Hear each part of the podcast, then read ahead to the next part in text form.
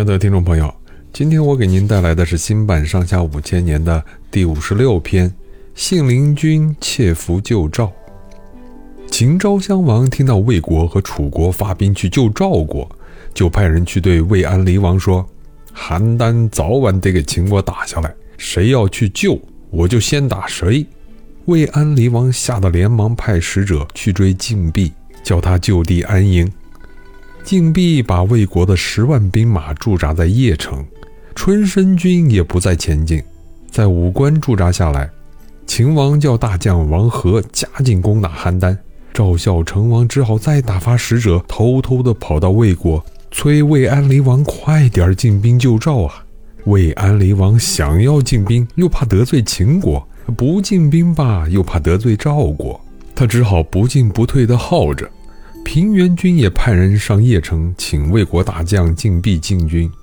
晋鄙回答不敢自作主张。平原君又给魏公子信陵君写信，大意是说：邯郸万分危急啊，鄙国眼看就快要亡了。您姐姐黑天白日的哭着，公子也得替您姐姐想一想啊。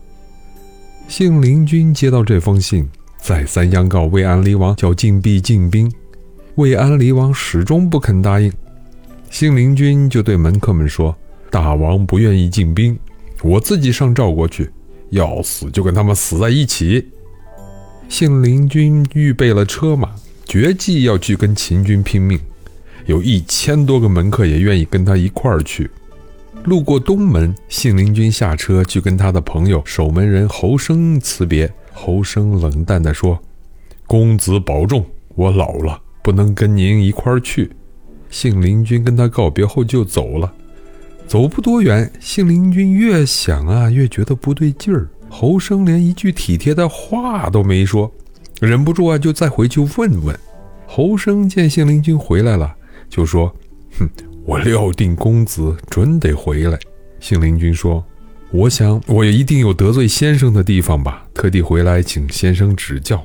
侯生说：“公子收养了几十年的门客，你这么上秦国的兵营里去，就好像绵羊去跟狼拼命，不是去白白送死吗？”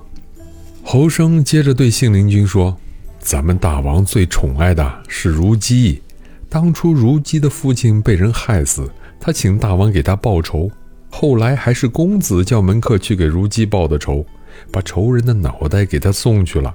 如姬为了这件事儿非常感激公子，他就是替公子死也是心甘情愿的。公子只要请他把兵符偷出来，拿了兵符去夺取晋鄙的军权，才能跟秦国打仗啊。信陵君被侯生提醒了，就去跟如姬商量。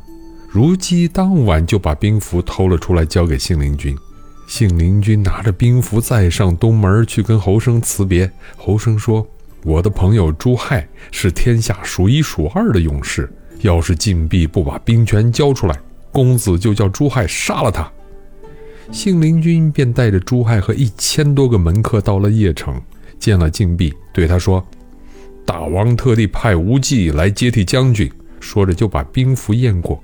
可晋鄙起了疑心，说：“这军机大事，我还得奏明大王。”他的话还没说完，只见朱亥从袖子里拿出一个四十斤重的大锤，冲着晋鄙的脑袋一砸，晋鄙的脑袋就被打得粉碎啊！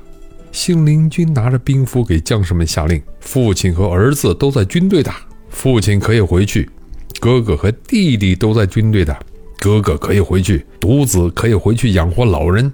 有病的或者身子弱的也可以回去，其余的人都跟我去救赵国。信陵君重新编排了部队，总共有八万精兵啊！他指挥着八万将士向邯郸城下的秦国兵营冲杀。秦将王和没想到魏国的军队突然会来攻打，手忙脚乱地抵抗了一阵。平原君也开了城门，带着赵国的军队杀了出来。两边夹攻，打得秦国的军队就像山崩似的倒了下来。多少年来啊，秦国没打过这么一个大败仗。秦昭襄王赶紧下令退兵，已经死伤了一半人马。郑安平的两万人给魏国的军队切断了退路，变成了孤军。他带领两万人投降了信陵君，赵国得救了。赵孝成王亲自到魏国兵营来给信陵君道谢，说全仗公子救了赵国。信陵君谦逊了一番，他不敢回国，就把兵符和军队交给魏国的将军带回去，自己则留在了赵国。好，明天我继续给您带来新版《上下五千年》的第五十七篇《甘罗十二拜上卿》。